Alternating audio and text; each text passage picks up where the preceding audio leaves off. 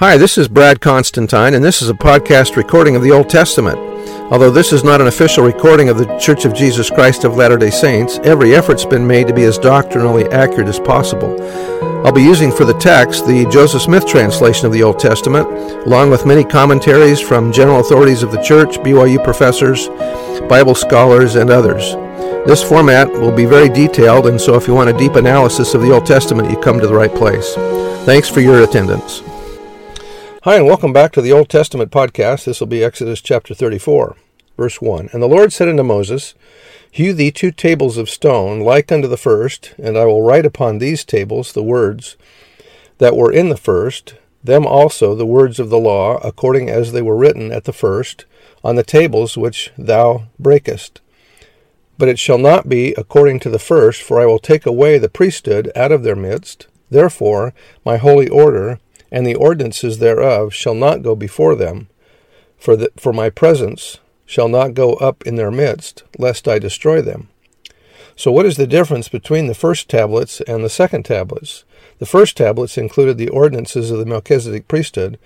The lesser law was more detailed than what the Lord gave. Do unto others as you would have, have them do unto you. Uh, in Deuteronomy, it makes it clear that the two sets of plates contained the same thing with one exception. And I will write on the tables the words that were on the first tables, which thou breakest, save the words of the everlasting covenant of the holy priesthood, and thou shalt put them in the ark. And you notice that that was a lot different. Uh, verse 1 was a lot different in the JST than the King James Version. Same with verse 2. But I will give unto them the law as at the first, but it shall be after the law of a carnal commandment. For I have sworn in my wrath, that they shall not enter into my presence, into my rest, in the days of their pilgrimage. Therefore do as I have commanded thee.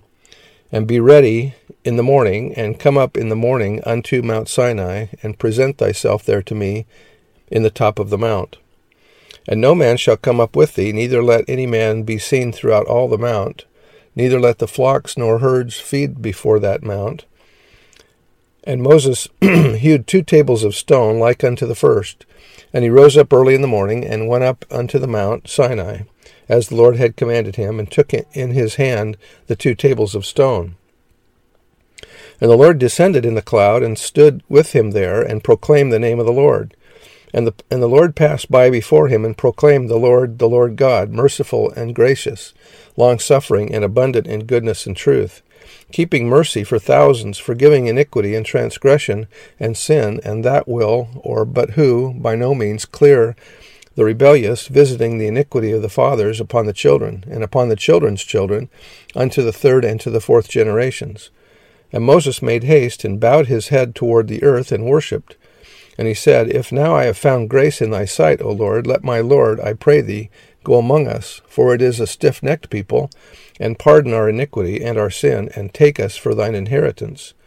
And he said, Behold, I make a covenant between all thy people. I will do marvels such as have not been done in all the earth, nor in any nation, and all the people among which thou art shall see the shall see the work of the Lord, for it is a terrible thing that I will do with thee. Observe thou that which I command thee this day. Behold, I drive out before thee the Amorite, and the Canaanite, and the Hittite, and the Perizzite, and the Hivite, and the Jebusite. Take heed to thyself, lest thou make a covenant with the, with the inhabitants of the land whither thou goest, lest it be for a snare, or become a snare, in the midst of thee. But ye shall destroy their altars, break their images, and cut down their groves, or or uh, cultic deities. For thou shalt worship no other gods, for the Lord whose name is Jehovah is a jealous God, lest thou make a covenant with the inhabitants of the land, and they go a whoring after their gods, and do sacrifice unto their gods, and one, or they call thee, and thou eat of, the, of his sacrifice. And thou take of thee and thou take of their daughters unto thy sons, and their daughters go a whoring after their gods, and make thy sons go a whoring after their gods. Thou shalt make thee no molten, no molten gods. The feast of unleavened bread shalt thou keep. Seven days shalt thou thou shalt eat unleavened bread, as I commanded thee, in the time of the month, or appointed feast, Abib. For in the month Abib thou camest out of out from Egypt. It's also called Nisan. And all all that openeth the, the matrix is mine, and every firstling among thy cattle, whether ox or sheep, that is male. But the firstling of an ass thou shalt redeem with a with a lamb, and if thou redeem him not, then shalt thou break his neck. All the firstborn of thy sons thou shalt redeem, and none shall appear before me empty. Six days thou shalt work, but on the seventh day thou shalt rest. In earing or plowing time, and in harvest thou shalt rest and thou shalt observe the feast of weeks of the first fruits of wheat harvest and the first and the feast of ingathering at the year's end. So the week week of feast is the is the forty days following the Pente- um, the, the uh, Passover, which is the Pentecost, and then the ingathering is is what's called the Feast of Tabernacles. Thrice in the year shall all your men all your men children appear before the Lord God, the God of Israel. For I will cast out the nations before thee, and enlarge thy borders, neither shall any man desire thy land, when thou shalt go up to appear before the Lord thy God thrice in the year.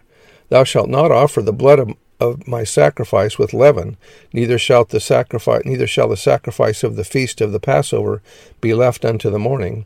The first of the firstfruits of thy land thou shalt bring unto the house of the Lord thy God. Thou shalt not seethe or cook a young goat in its mother's milk, a ritual food of the fertility cults, a kid in his mother's milk.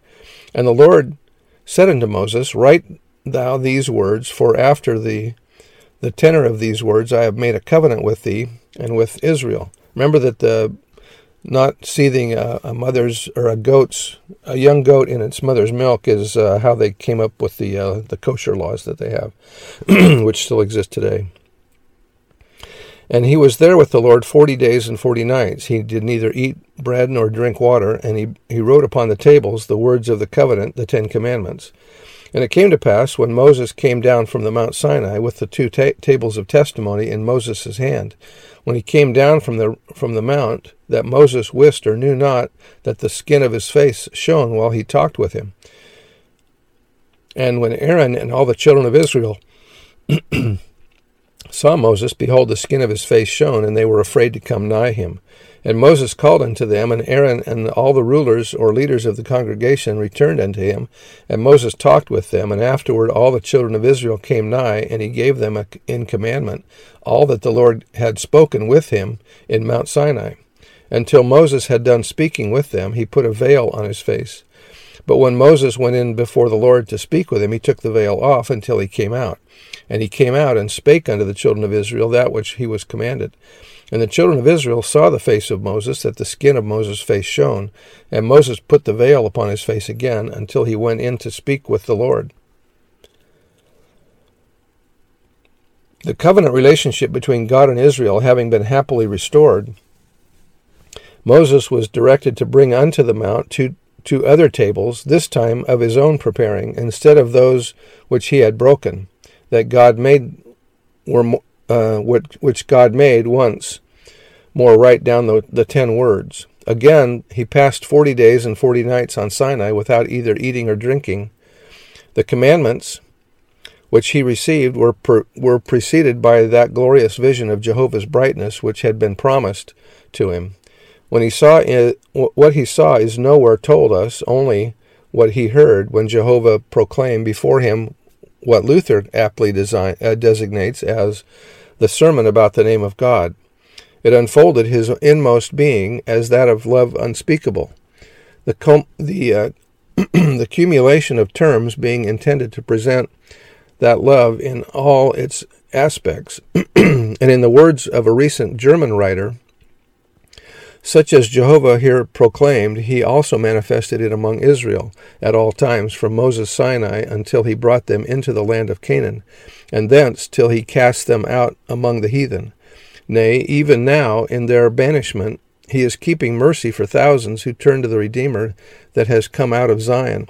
When Moses uh, thus fully understood the character of Jehovah, he could once more plead, or yeah, plead for Israel. Now now converting into a plea for forgiveness. Even the reason which had seemed to make the presence of Jehovah among Israel dangerous, that they were a stiff necked people, in the same manner, In the same manner had the Lord in speaking to Noah made the sin of man, which had erst provoked judgment, the ground for future forbearance. And the Lord now graciously confirmed once more his covenant with Israel. In so doing, he reminded them of its two conditions, the one negative, the other positive, but both strictly connected, and both aptly both applying to the time when Moses should be no more, and Israel had entered in, entered on possession of the promised land. These two conditions were always to be observed if the covenant was to be maintained. The one was avoidance of all contact with the Canaanites and their idolatry, the other observance of the, sac- of the service of Jehovah in the manner prescribed by him. Another confirmation of the divine message which Moses had which Moses bore from the mount appeared on the return among Israel. All unknown to himself, the reflection of the divine glory had been left upon him, and the skin of his face shone, or shot out rays, as some have interpreted, because of his of God's talking with him. The Hebrew word is derived from a horn, and some versions actually translate, He wist not that his face was horned. And that's in some of the paintings and sculptures, you'll see that Moses looks like he has horns. And that was just the interpretation that they used. As Aaron and the children of Israel were afraid of this reflection of the, of the divine glory, Moses had to use a covering for his face while speaking to them, which he only removed when conversing with the Lord. It is to this that the apostle refers when uh, he contrasts the Old Testament glory on the face of Moses, which was which was to be done which was to be done away at any rate at the death of Moses, and which was connected with what, after all, was the ministration of death, with the ministration of the Spirit and its exceeding and enduring glory.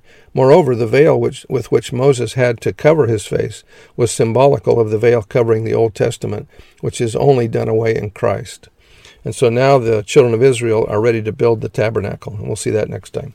Uh, thanks for being here, and we'll see you in the next episode. So long. Bye.